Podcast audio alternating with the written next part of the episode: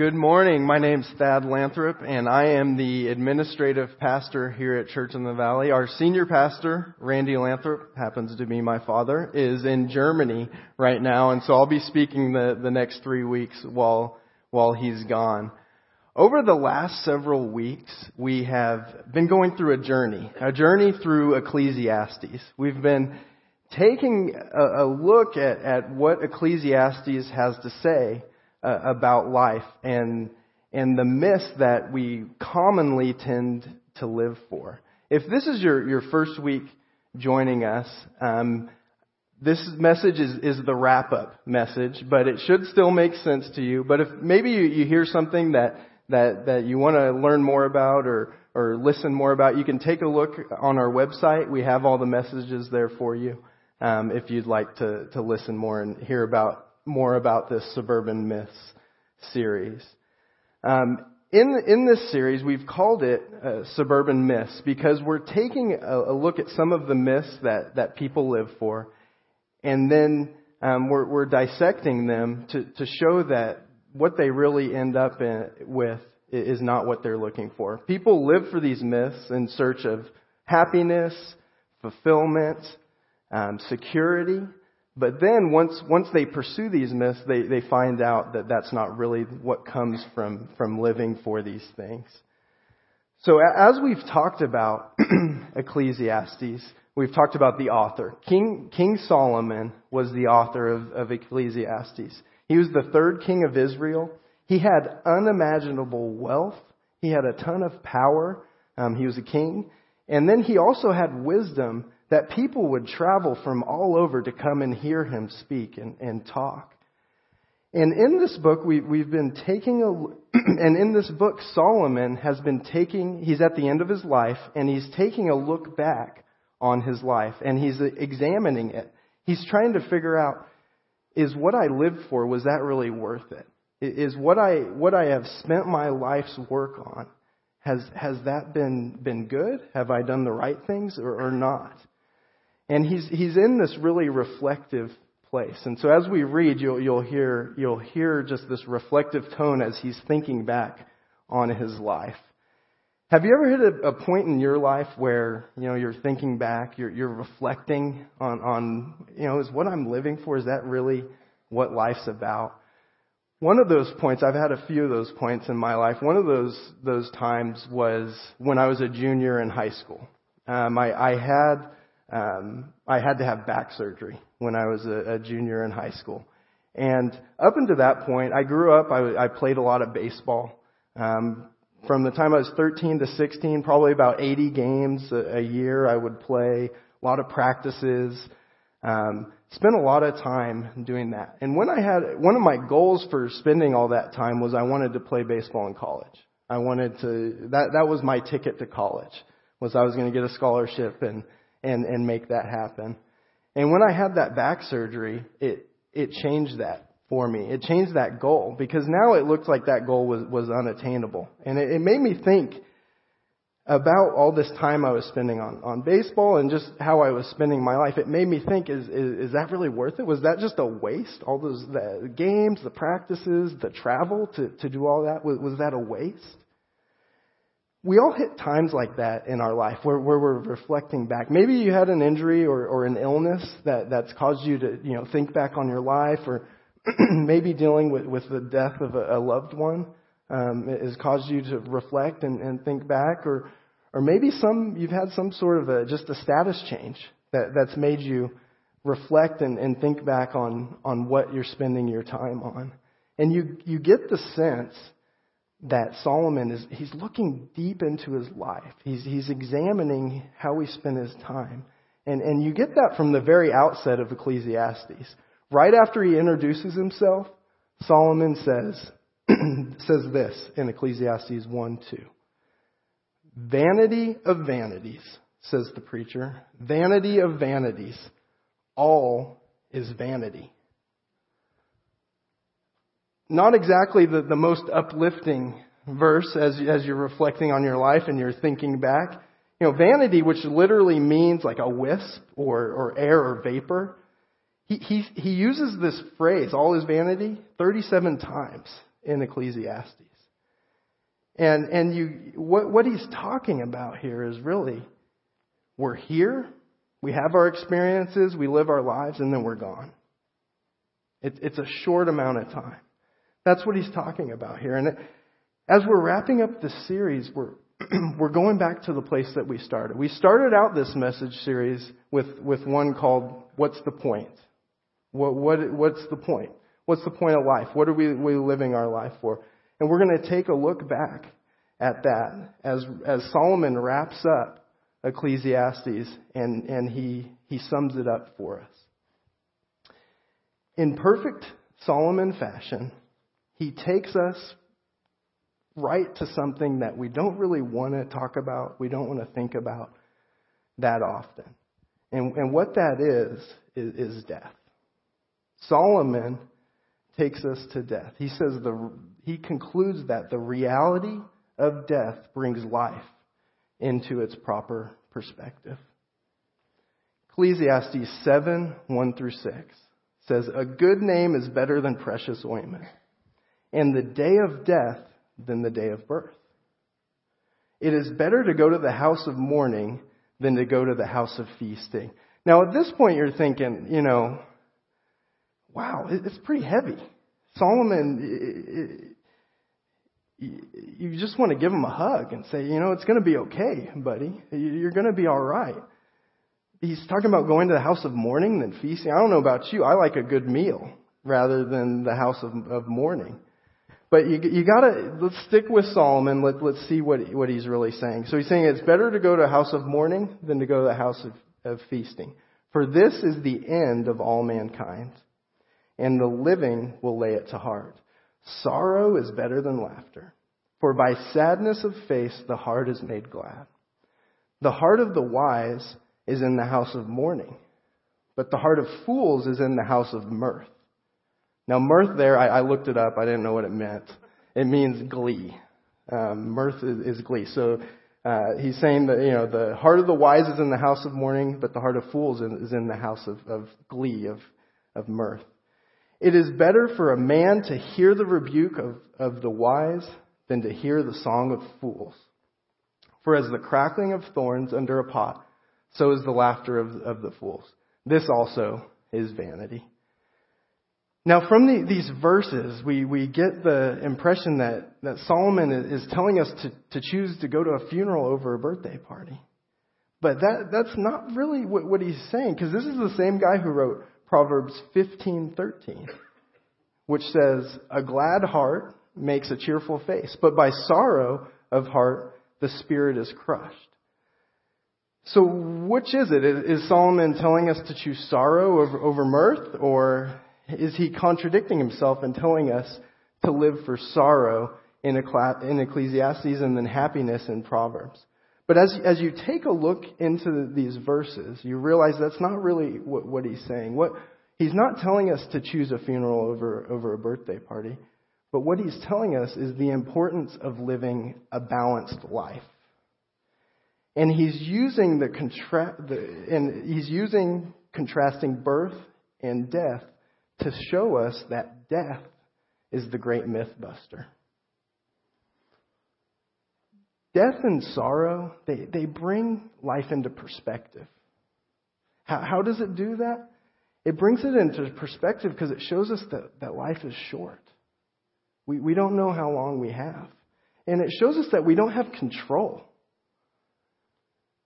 We can't take anything with us um, when, when, we die. We, we don't get to choose when our life is done. We, we don't get to pick the most opportune time or, or schedule it out. Death reminds us that our life here is short, is short and we need to, to make the most of it. However, making the most of life can, can lead in different directions.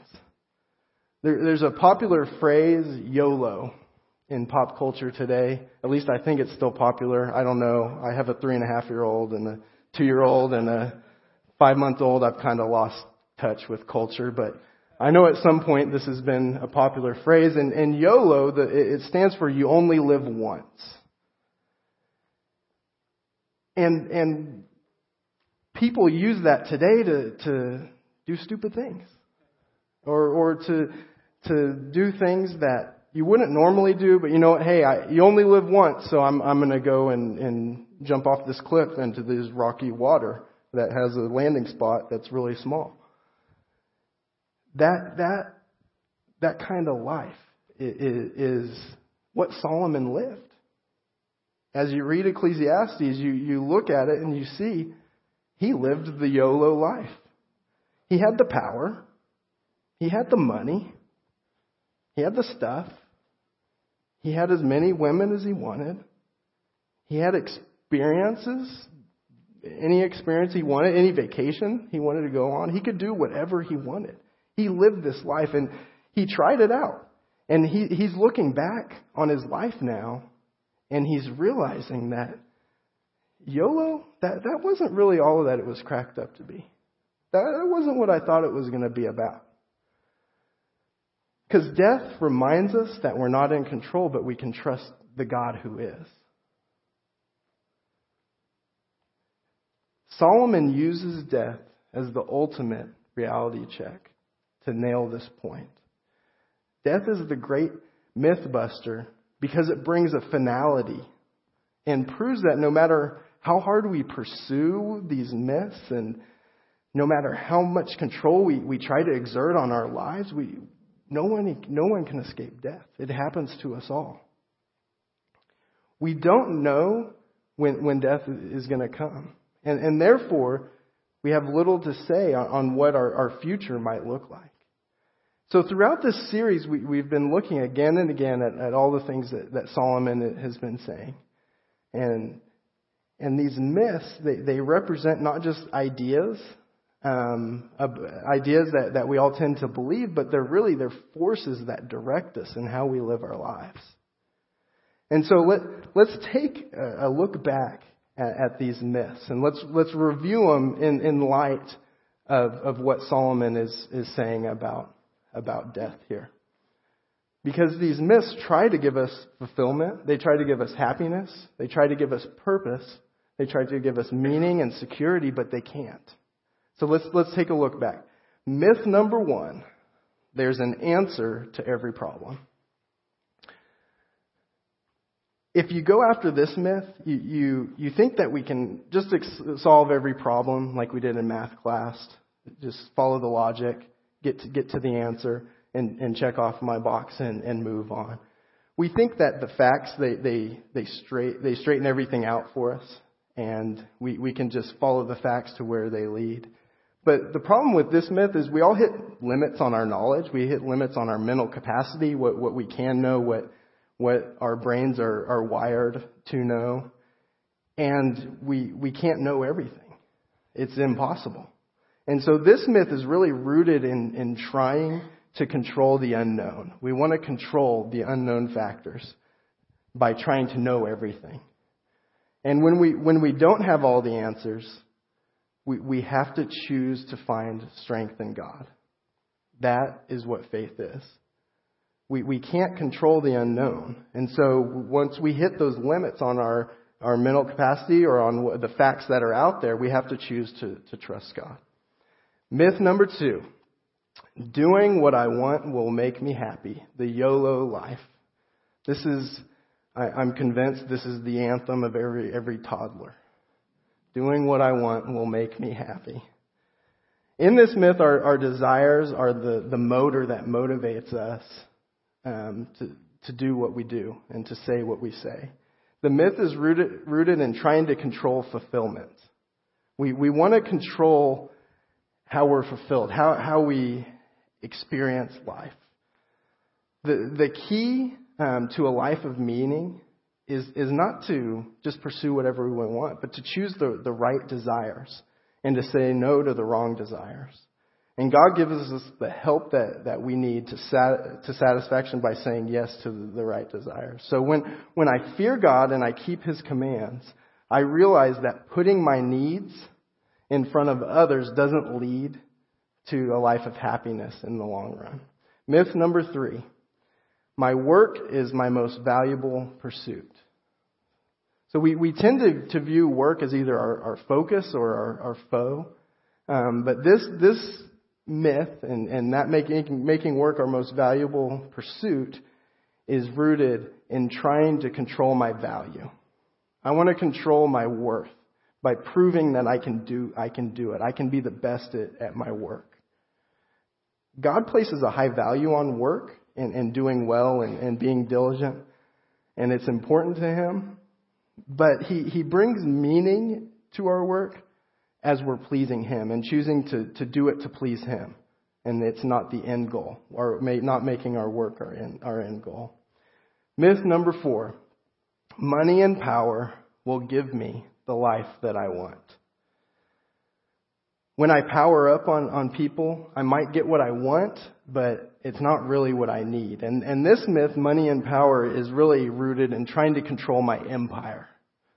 Trying to control all my, my things, all, all my, the people that are around me. I'm, I'm trying to um, have the power and money that I need so I can do, do what I want. But only God can really give us what we need. We, we can't find that by pursuing this myth. And then myth number five, religion gives my life meaning. It, it makes sense to us as humans to, to try and, and find meaning from religion, um, to try and find it from the religious habits as we use them um, to try and make a better version of ourselves. But this myth is really rooted in trying to control my purpose, trying to control my purpose for life. And, and religion, it's not going to fill the void that only God can fill. Um, and, and so doing the religious activities and, and habits, it's not going to take us where ultimately we, we want to go. When we trust God with, with our life and the outcome, um, and if, if we believe in God, then we believe that He is who He says He is, that, that He's going to do what He says He's going to do. Um, and ultimately, we, we, we trust that He's in control of my life, of, of, the, of me. He's in control of me, my life, and the, the world around, around me.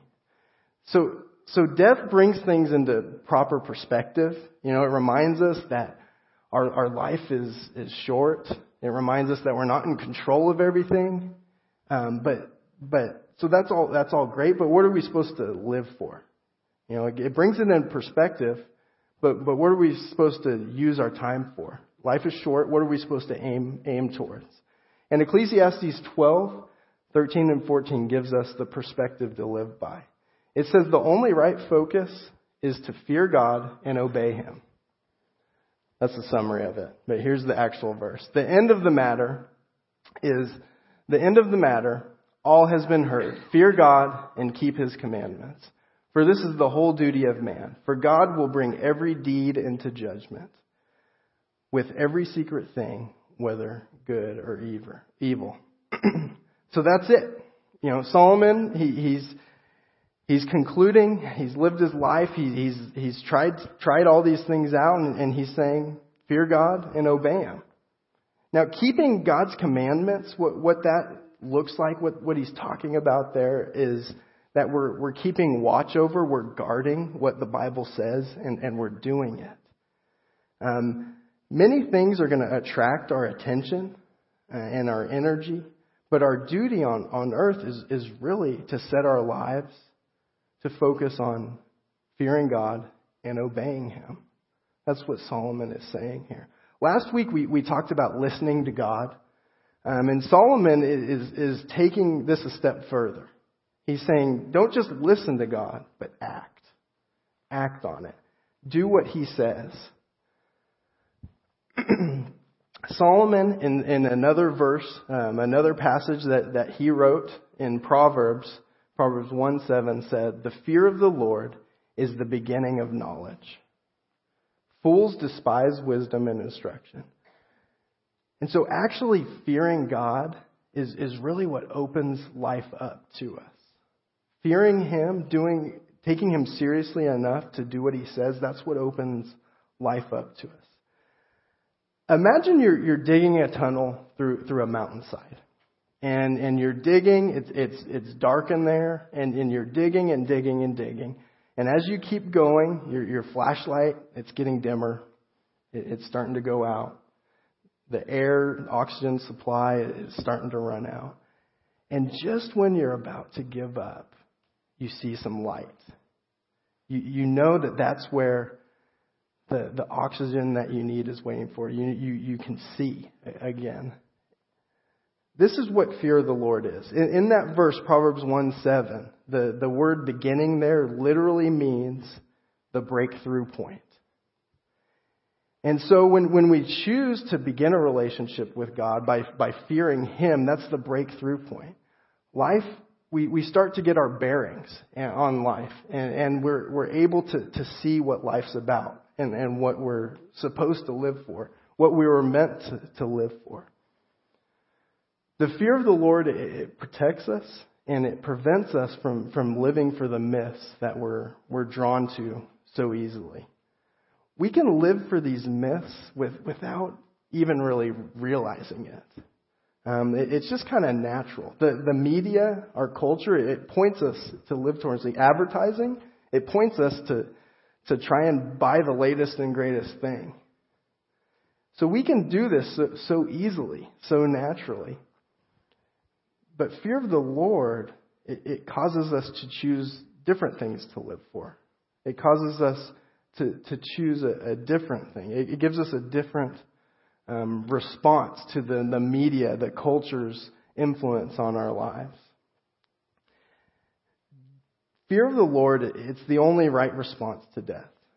And death reminds us um, to, to give our life to the things that, that are going to last for eternity. And those things are really God and people. Fear of the Lord leads us to love God and to love people.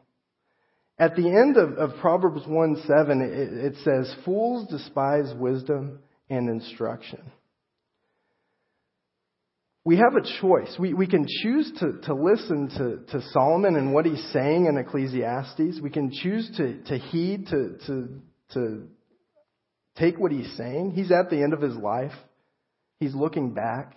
That's a different perspective than, than I have on my life right now. Um, that's a perspective you, you only get once to, to look back, evaluate your life. And so we have the opportunity. We can choose to accept his instruction what he's saying and, and apply it to our lives. Or we, we can be like the, the fools and despise wisdom and instruction.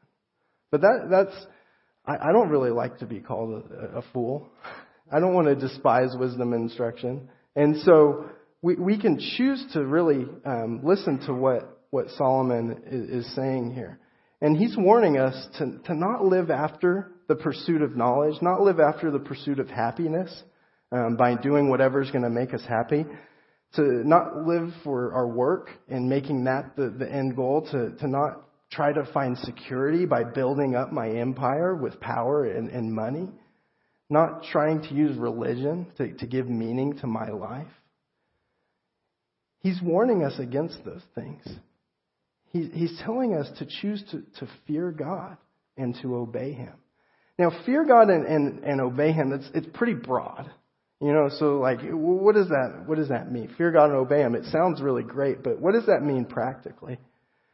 Practically, what that really means is, is getting into the Bible, reading it, finding out what it says, and, and applying it. That's going to lead us to love God and love people. For, for me, I have a lot of, uh, we all have a lot of opportunities to choose either to live for these myths or to choose to fear God each day. Um, one thing, as as you dig into the Bible, um, that that it talks about is to put the goals of, of others above your own. Um, it, it talks about this in Philippians two, three, and four.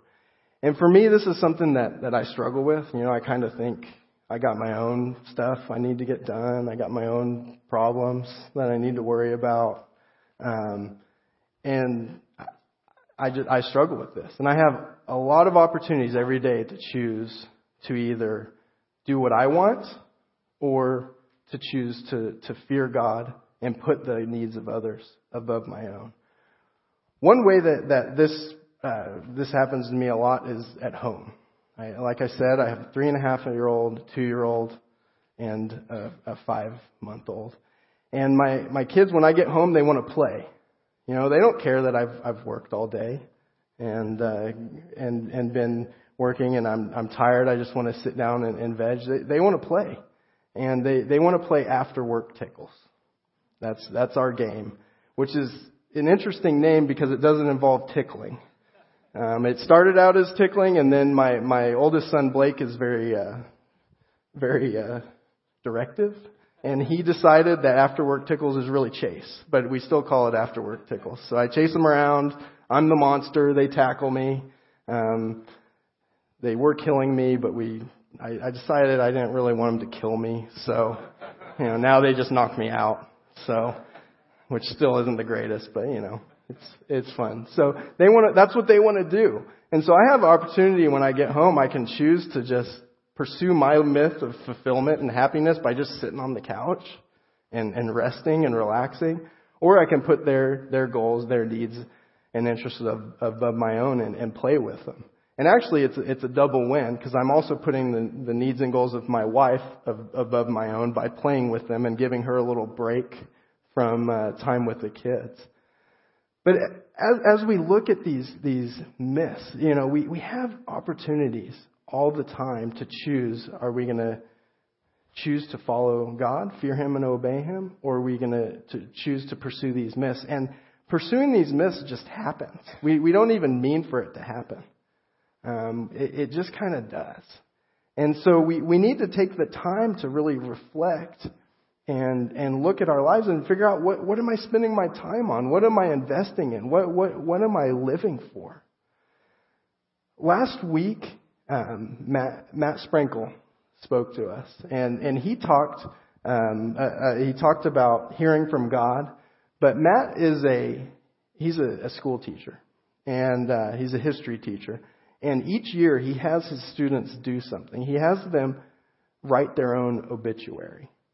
And what, what he's doing is he's trying to get them to think beyond just, just here and now. And he's trying to get them to think, what do you want people to say about you when you die? What, what do you want your life to have? What do you want to have lived your life for?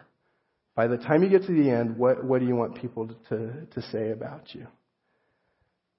Solomon has given us our obituary to live for. He, he has said for us to, to love God and love people.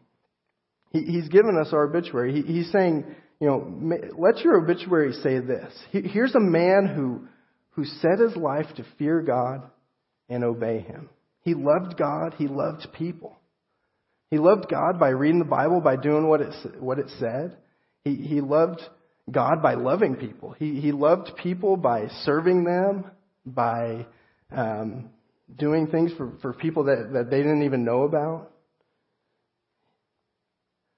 That is what Solomon is telling us to live our life for. Don't, don't live it for money, for knowledge, for religion. Don't live it for these myths, but live it to fear Him and obey Him. I'd like to, to wrap up the message today by, by giving you a, a couple next steps to, to think through. Um, you, you, can take out that connection card that, that you that Ryan mentioned earlier. Um, in a moment, we're going to um, pass the, the offering baskets around, and you can drop the card in that. Go ahead and fill out any information that, that you might need to, um, to, to fill out today to finish up. Um, and, and take a look on the back. There's some next steps that, that you might want to consider after hearing the message today. One is memorize Ecclesiastes 12:13. The end of the matter, all has been heard. Fear God and keep His commandments, for this is the whole duty of man. That, that's the purpose that, that God wants us to, to live for, to, to live by. So maybe that's something that you want to do is, is memorize that this week. Another next step is I identify the myth that I struggle with and ask God for help. You know, maybe there's one myth that it's kind of your go-to myth that, that you live for. Um, identify that and, and ask God to, to help you to, to pull out of living for that myth.